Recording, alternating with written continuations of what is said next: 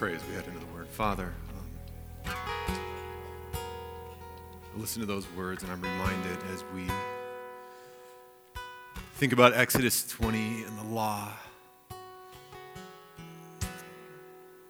that the new way is through faith in you and that the new law is your spirit in us producing fruit. And that the new law is love and joy and peace and kindness and goodness. Goodness. There is no law against such things, God. So by your spirit, would you form that in us, Lord? Pray this name of the Father and the Son and the Holy Spirit and all God's people said. Amen. If you have your Bibles, turn to Exodus chapter 19. We're going to be in Exodus 19 and 20. Before we do that, I started it last week. We're going to do this for a couple of weeks here, but I want to give a little bit of a stewardship, how we talk about money, little two, three minute deal. Um, it's interesting. If you look at the life of Christ, that he talked about money uh, fairly often and what it looked like in our lives. And we want to be a church that um, doesn't uh, err on the side of talking about it too much or in unhealthy ways or never talking about it. I mentioned that a little bit last week. So we want to talk about it well. And we said last week that one of the gifts of stewarding our money back to God well is that God does something in us and God does something in the people who receive those gifts. And so this week, I want to just talk about real quickly, two minutes, why do we give? Which is, you know, two minute, why do we give talk is going to be fun, right? So, Old Testament, how they dealt with money and how they dealt with giving back to God, there's two key terms. One is the idea of first fruits. That when they received whatever payment they received, that the first act of giving was not a bill, it was back to God. And that did something in their life and in their heart as they did that as the very first thing. The second piece is the idea of a tithe. And that often becomes debated. In the New Testament, is do we still submit to the idea of a 10% tithe? But in the Old Testament, they were called to give 10% of what they made back to God. Um, I would say that Scripture in the New Testament does not teach that 10% tithe is a mark of what a, a faithful Christian has to do. But if you look through all the different passages around giving, I would encourage you to look at them. You actually see words like generous, sacrificial, expectant, cheerful givers. And the question should be does that describe us? And we're going to look at the law this way. And, the, you know, the, if it's 10% only, that becomes law and it does something probably unhealthy in us. But if we think about how we give and who we are in the act of giving, that's what we're much more concerned about. As we give, are we cheerful? Are we generous? Are we sacrificial? Are we expectant? Do we believe that God's going to do something? So, how that plays out into a very practical way here at Crossview, at this one local church, this one embodiment of God's local church here, is we have something called a budget. And the budget helps make the life of our church happen, right? And so, in the last week, I did, from where I sit, I want to share with you some of the things that I saw your money make ha- the money that you gave back to God make happen in our church. So, uh, Ashlyn mentioned that we have missionaries in town, the Groots, who are supported by our church, and that's part of what you give towards. I met with somebody this week talking about a ministry that, that we support called AVA, about vict- advocates for victim of abuse, and that's part of what your money goes to support. Uh, I saw a small group, this is really cool, I saw a small group of men in our church band together to help out a guy who had nothing, was getting into an apartment. They furnished his whole apartment. That happens through the small group life of this church. Uh, I watched our deacons handle a couple of situations where they were able to give money to people in really hard situations, and that was money that you gave cheerfully, generously, expectantly. On the heels of raising 90 plus thousand for Team World Vision, you gave 25,000 more to build schools in the Congo. That's expectant, generous, cheerful giving. A really great thing happened on Friday. Our staff would, would say this is one of their favorite things is they got paychecks. When you give, the staff that helps lead into the ministries of the church gets paid. It happens. Thursday afternoon, I, I, I uh, got to see a group of our, our, our seniors, friendship builders, in rooms one and two, packing boxes for Operation Christmas Child. You know what else happened in that room? They had lighting and heat. When you give, that's the type of thing that actually happens. Fam Jam on Wednesday night, just so many other things that, that we could talk about. But when we give cheerfully, generously, expectantly, God does something. And we also believe that God is going to be calling us to some new and exciting things in the years to come. And part of that is dependent on how we give faithfully back to God. Okay, again, that's the first message. Now we jump into Exodus 19 and 20. If you're new around Crossview, we're doing a year long series, not, not sort of normally what we do, but we're using a tool called the Wayfinding Bible. We're going from Genesis 1 to the end of the Bible and getting an overview of God's story and uh, if you don't have a wayfinding Bible, we say it every week. We encourage you to get one, bring it to church. If you can't afford one, go to the table in the back. We will happily, happily give one to you. But here's where we are so far. We started in Genesis 1 and we saw God's creation. And then Genesis 3, we saw the fall, this unbelief that God was who God said God actually is. And they disbelieved that and they believed that they could be God. And then we saw in the rest of Genesis that God was working through these semi dysfunctional families. And then we come to Exodus. And God enters into this relationship with Israel in Exodus. And in their slavery in Egypt, He frees them from slavery. We see their journey with God, and we often read our story into that, which is so good. But we see this, this journey of faithfulness and unfaithfulness and how God enters into that. And as we jump into Exodus 19 and 20 this morning, I want to say that, that often this can become sort of a textbook. It's not a textbook. Scripture, especially these Old Testament narratives, it's story. It's powerful story of God and his people, of kings and subjects, of parents and children, of God putting boundaries around his people so that they can faithfully be his people. It's a powerful story. And so, we have a lot to cover this morning. We're going to go a little over what we normally do, uh, but it's, it's good stuff that we need to understand as we read further in Scripture, further in God's story. Exodus 19, chapter, uh, chapter 19, verse 1, it says this. Exactly two months after the Israelites left Egypt, they arrived in the wilderness of Sinai. After breaking camp at Rephidim, they came to the wilderness of Sinai and set up camp there at the base of Mount Sinai. Then Moses climbed the mountain to appear before the Lord. The Lord God called him from the mountain and said, Give these instructions to the family of Jacob. Announce it to the descendants of Israel. You have seen what I told the Egyptians. You know how I carried you on eagle's wings. That's imagery, didn't actually carry them. It's this idea of God's protection and brought you to myself.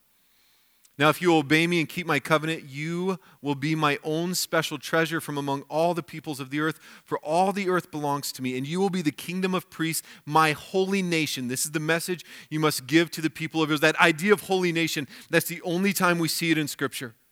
And it combines this idea, nation, this, this word for political state, with the idea of holy, which is sacred, that they were to be set apart. The idea, and this is connected to what the law is going to help them do, is that they were called to bring everything that they were and have into service for God. That's how they were going to be God's people. And the next chapter will define what that would begin to look like. Verse 7.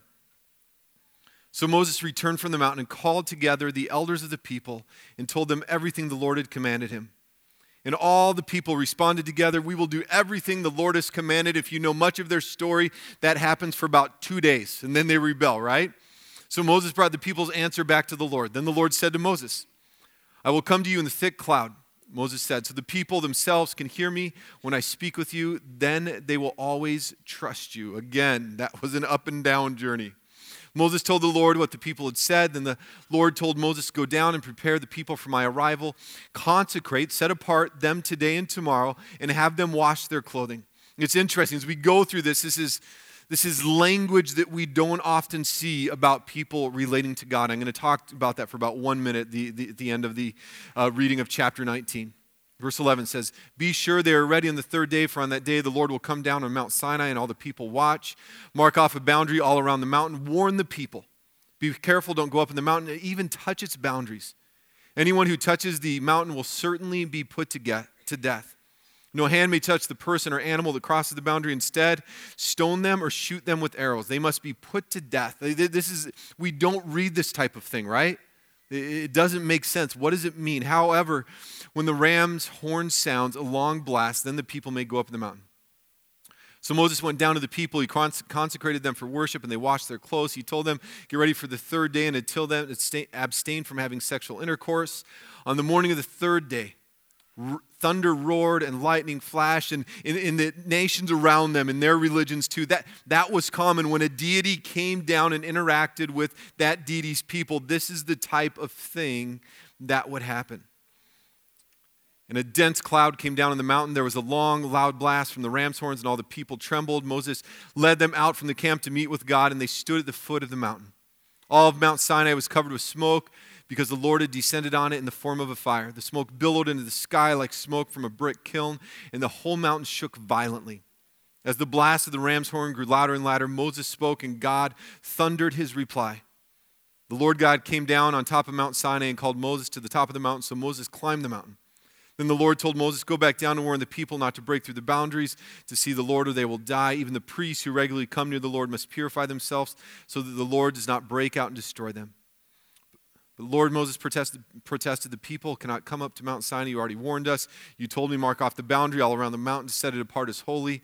But the Lord said, Go down and bring Aaron back up with you. In the meantime, do not let the priests or people break through to approach the Lord, or he will break out and destroy them. So Moses went down to the people and told them what the Lord had said. It's a fairly intense chapter. Like, is that how we're supposed to come into worship? This is how we're going to do worship from now on. Fire, smoke. We're going to have little boundaries that if you cross it, we will stone you or shoot arrows at you. Sounds like a great worship time, right? Here's the thing we can take away this. I, I want us to sit in chapter 20 more, the, the Ten Commandments, because I think there's something we need to take from that. But um, we read a passage like this and it doesn't make sense because often, and, and this, is, this is part of how we see God, often we are on, on basically two extremes. One is we see God as friend. We sang about it earlier, and we should, we should see that. John 1 tells us that God came down and dwelt among us. The message version of John 1, 1 14 and 15 literally says that God came down and moved into the neighborhood. It's important that we understand that God is with us, that God is near us, that God is friend, that God sticks closer than a brother. Amen? Here's something we don't think much about, though God is holy. God is completely other. God is transcendent. He is beyond who each one of us are. And we need to understand that as well. We need to understand the holiness of God because part of what we learn in that is not our shame and our sin, but the invitation out of our sin. God is completely other. God is transcendent. I think even when we worship, when we view God together, we need to understand both sides of that. I was watching the words to our songs this morning. We got both sides, that we tremble when we talk about God, and we should. Yet God is near and God is with. Okay. Chapter 20, verse 1. Then God gave the people all these instructions I, I, am the Lord your God who rescued you from the land of Egypt, the place of your slavery. It's intriguing. Often, when you think of the Ten Commandments, we usually just jump right into the commandments. And we forget how it starts, and it starts with grace. The Ten Commandments starts with it starts with naming who God's people were, that they were in slavery, but now they are relating to God. They are God's people that God has brought them out of slavery. And here is what it's going to look like the definition, the law of what it will look like to be God's people. Verse 3 You must have no other God but me. And you can imagine God's people hearing this. Moses bring, brings it down. They're like, for sure. If you gathered a bunch of rabbinical scholars together and said, What's the most important commandment? they would say the Shema, Deuteronomy 6. And the Shema says, The Lord our God is one. Love the Lord your God with all your heart, soul, mind, and strength, right? That's the most important thing. They're listening, like, game on. We got it, God. Let's stop there. We got that one. And then it keeps going. You must not make for yourself an idol. Think about their journey in the wilderness. Do they make idols? Yeah. You must not make for yourself an idol of any kind uh, um, or an image of anything in heavens or on earth or in the sea. You must not bow down to them or worship them, for I, the Lord your God, am a jealous God who will not tolerate your affection for any other gods. I lay the sins of the parents upon the children. The entire family is affected, even children to the third and fourth generations of those who reject me. But I lavish unfailing, that's covenant language, unfailing love for a thousand generations on those who love me and obey my commands. Um, the, sometime in the future, we're going to do a series on idols. Because this language of idols, uh, we read it like, ah, okay, they bow down to an actual idol, they build a golden calf. I don't get that. But we worship at the feet of so many idols around us money, power, success, relationships, whatever it might be. We bow to so many different. There's a great little book by a guy named Tim Keller called Counterfeit Gods that is absolutely fabulous about idols. And what, is it, what does it mean to see those idols and, and turn from them and be invited into grace? Okay, let's keep reading. We're just going to touch a little bit on, on a few of these. Verse 7 You must not misuse the name of the Lord your God. The Lord will not let you go unpunished if you misuse his name. If you know much about the Old Testament, when it came to names of God, they often didn't say them or they didn't write out the whole of the name because there was something wholly other about the name of God. Philippians chapter 2 that at the name of Jesus, every knee should bow. I grew up in a home where we couldn't even say the word gosh in a flippant sort of way. Because there was supposed to be something sacred and other about the name of God. And I believe still that there's something about that. That too often we throw out the names for God in flippant sort of ways, and it is so other than who we are. Verse 8 Remember to observe the Sabbath day to keep it holy. You have six days uh, each week for your ordinary work, but the seventh day is a Sabbath day of rest dedicated to the Lord your God. On that day, no one in your household may do any work. This includes you, your sons, your daughters, your male and female servants, your livestock, and any foreigners living among, among you. For in the six days the Lord made the heavens, the earth, the sea, and everything in them. But on the seventh day he rested. That is why the Lord blessed the Sabbath day and set it apart as holy. Again, we could do a whole talk around what does it mean to live in the rhythm that we cre- were created for. Like we were created for a six in one rhythm. I'm not saying that Sabbath, the, the Old Testament law, we have to practice it the exact same way. Jesus starts to nuance that in the New Testament, right? But I believe we're created to live in a certain rhythm. You know, when you're working too much and you're not having the margin and rest that you're supposed to have, you know how unhealthy you can be. Another. That's for another time. Verse 12 Honor your father and mother then you'll live a long, full life in the land uh, the Lord your God is giving you. And by the way, th- this list that goes on now, Jesus interacts with a lot of it in the Sermon on the Mount, in Matthew 5 through 7. And we could read through it. We could say, okay, who in this room uh, committed murder this week? Raise your hand.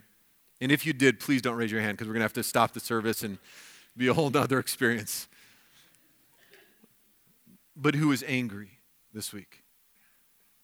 Who lusted this week?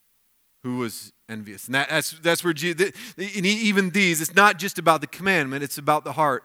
Verse 13 must not murder, must not commit adultery, must not steal, must not testify falsely against your neighbor. That's one a lot of us could sit with a little while, right? What does it mean to speak good of those around us? Verse 17, you must not covet your neighbor's house, your neighbor's wife, male or female servant, ox or donkey, or anything else that belongs to your neighbor when the people heard the thunder and the loud blast of the ram's horn, and when they saw the flashes of lightning and the smoke billowing from the mountain, they stood at a des- distance, trembling in fear. And we're going to, for, for time's sake, we're going to stop here. You can read down through the end of the chapter. It's very similar to chapter 19 and how they interact with God. But I want to talk about two biblical concepts that we need to not just get our minds around, but we need to understand in our hearts because they affect how we read the rest of Scripture and they affect how we see the New Testament. The first one is this idea of covenant that we saw in chapter 19. The idea of covenant. In, in uh, Genesis, we saw two covenants. Saw the covenant with Noah, we saw the covenant with Abraham, and those covenants were very one sided. They had some stipulations to them for God's people, but they were very one sided. It was very much about what God was going to do in that relationship. And now we come to chapter 19 and we see this idea of covenant and it's about mutuality. It's about conditions. Both parties have a stake in the covenant that is going to be given in chapters 19 through 24 we see it played out. And it's not just a list. It's not here's the covenant do these things. It's in this sort of narrative form that it's about the relationship. It's about this idea of how god and his people will relate. And anytime we hear the word covenant Anytime we hear the word covenant, it should point us towards the new covenant, right? We see it alluded to in the Old Testament, Jeremiah, but we talk about it every month when we do the Lord's Supper. This is the cup of the new covenant in my blood, which is shed for the forgiveness of sins. So, this idea of covenant, this idea of the agreement that God has made with his people, and it's directly related to where I want to spend a few minutes here, and that's the idea of law the idea of law. And the law was going to help God's people understand what it mean, meant to be God's people in that covenant. And uh, we're going to try and cover the idea of law in about three, four, five minutes. There are books upon books that have been written around this subject, so I'm going to do injustice to it, but I hope it gives us at least a big picture idea of what Scripture talks about with law. So, law was nothing new. Genesis 1 and 2, one law don't eat. What do they do? Eat. The law that we see now in chapter 20, um, I think the law scripturally probably has two big purposes for it. One is this that they're given this law in Genesis chapter 20 so that they could be God's people. It describes this ideal human social environment, corporately, what it meant to be together as God's people. And we see in their interactions how they mess that up time and time and time again. There's also a personal side to it. That the moment we read the law, even though the law, as Psalm 19 tells us, it's good and perfect and beautiful, but the moment we read the law, it points out something in us that is so broken and rebellious. That the law does nothing to create the state that it actually requires, that in reading it, it points to our own brokenness and rebellion. Theologian Paul Zahl, and I'm going to read a little bit from this book that he has called Grace in Practice. He says this When we think about the law, that, that the law is good, it's, it's not a bad thing. But that when we read the law, it tells us that we are made in such a way that we instinctually rebut an act against the law in all its forms. And think about this. If someone tells you to do something, what are you prone to do? Or at least what do you want to do? The opposite. We're somehow DNA hardwired that when we receive law, we want to rebel against law in all its forms, not just in the Ten Commandments. Don't tell me what to do is a cry that is wired into the reality of who we are. And the law in its perfection points out our rebellion. The law, in its perfection, in its goodness, in its beauty, points out our rebellion. It points out our need for control. Even those who thought they completely obeyed the law, the Pharisees, it pointed out their rebellion because they kept adding and adding and adding to it so others could be left out of it. By the time you get to the New Testament, over 600 laws in place, the majority negative. The law points out our rebellion. I think it's so important for us to remember as we walk away that the, the law is meant to describe this, this perfect reality of what God's people were supposed to be, and we know they and we rebel against it, and it points to the human condition, right? You read the Ten Commandments, and if you're very honest with yourself, and if you actually peer into the realities of your heart, you see the rebellion. Like we said, chapter 20 starts with grace. Grace always precedes the law, and the law always points us back towards grace. My first day of work here, I remember it vividly. It was about 18 months ago, June I parked out there and I walked the little walkway, which we can't see, I don't think, right now because of the evils of the white stuff that is out there. Oh, it's so early for snow, friends. We're going to start a second camp- campus down in Miami, and in the winter, I'm going to go ahead and go down there. Um, but if you walk the pavers when you can see them, and I remember that day walking over those pavers and you see the Ten Commandments.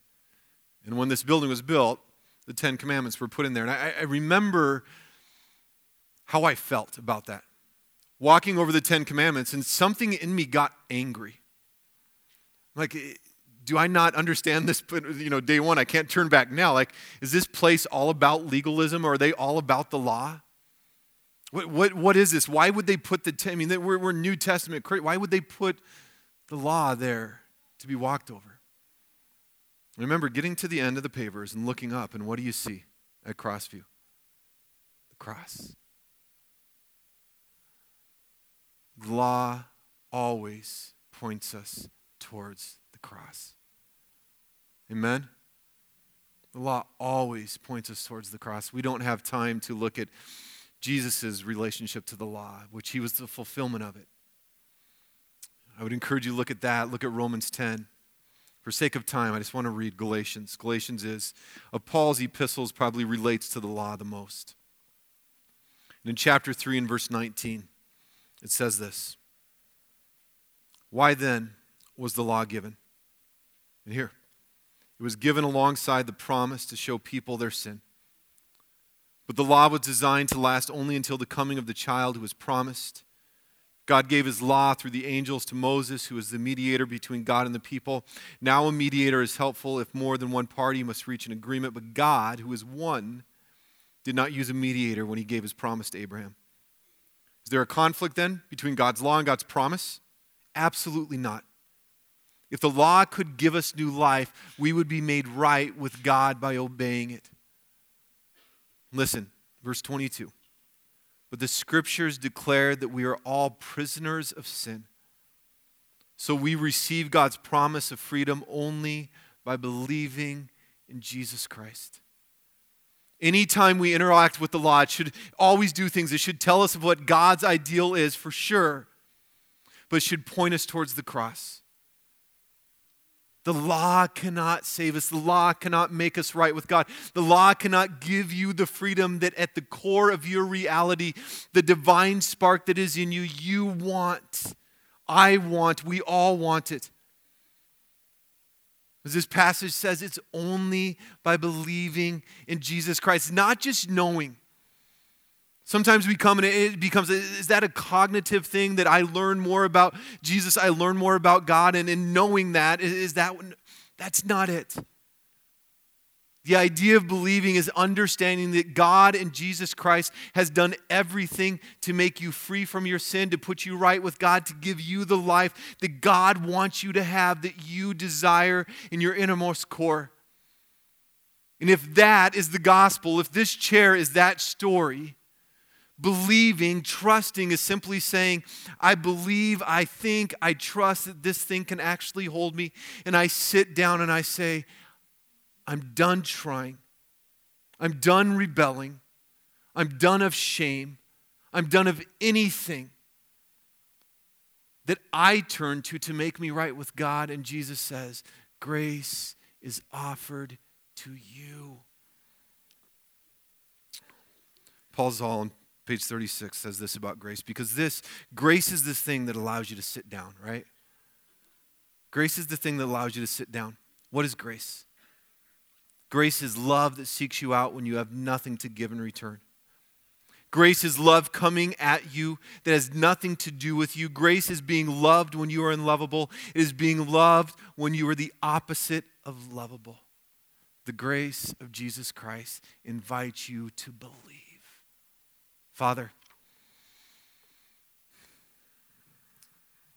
God, as I think about the image of walking over those Ten Commandments and looking at the cross, I feel like we all need to be, we need to be reminded of that every day. For some in this room, God, who maybe it's the first time that they've heard that there's a loving God who says, stop trying, stop rebelling, Stop living in shame. Stop living in power. And believe in me. God, I pray that they would do that today. They would put full faith and trust in who you are and what you've done for them. And then, God, even when we've said yes to you, even when we've turned to you, when we've put our trust in you, it's so easy to live submitting to the law. To rebel, to hide in shame. God, allow us day in, day out to trust in the freedom of the good news that is your Son, Jesus Christ. There's a new law, that we would live as people of this earth. Pray this in your name. Amen.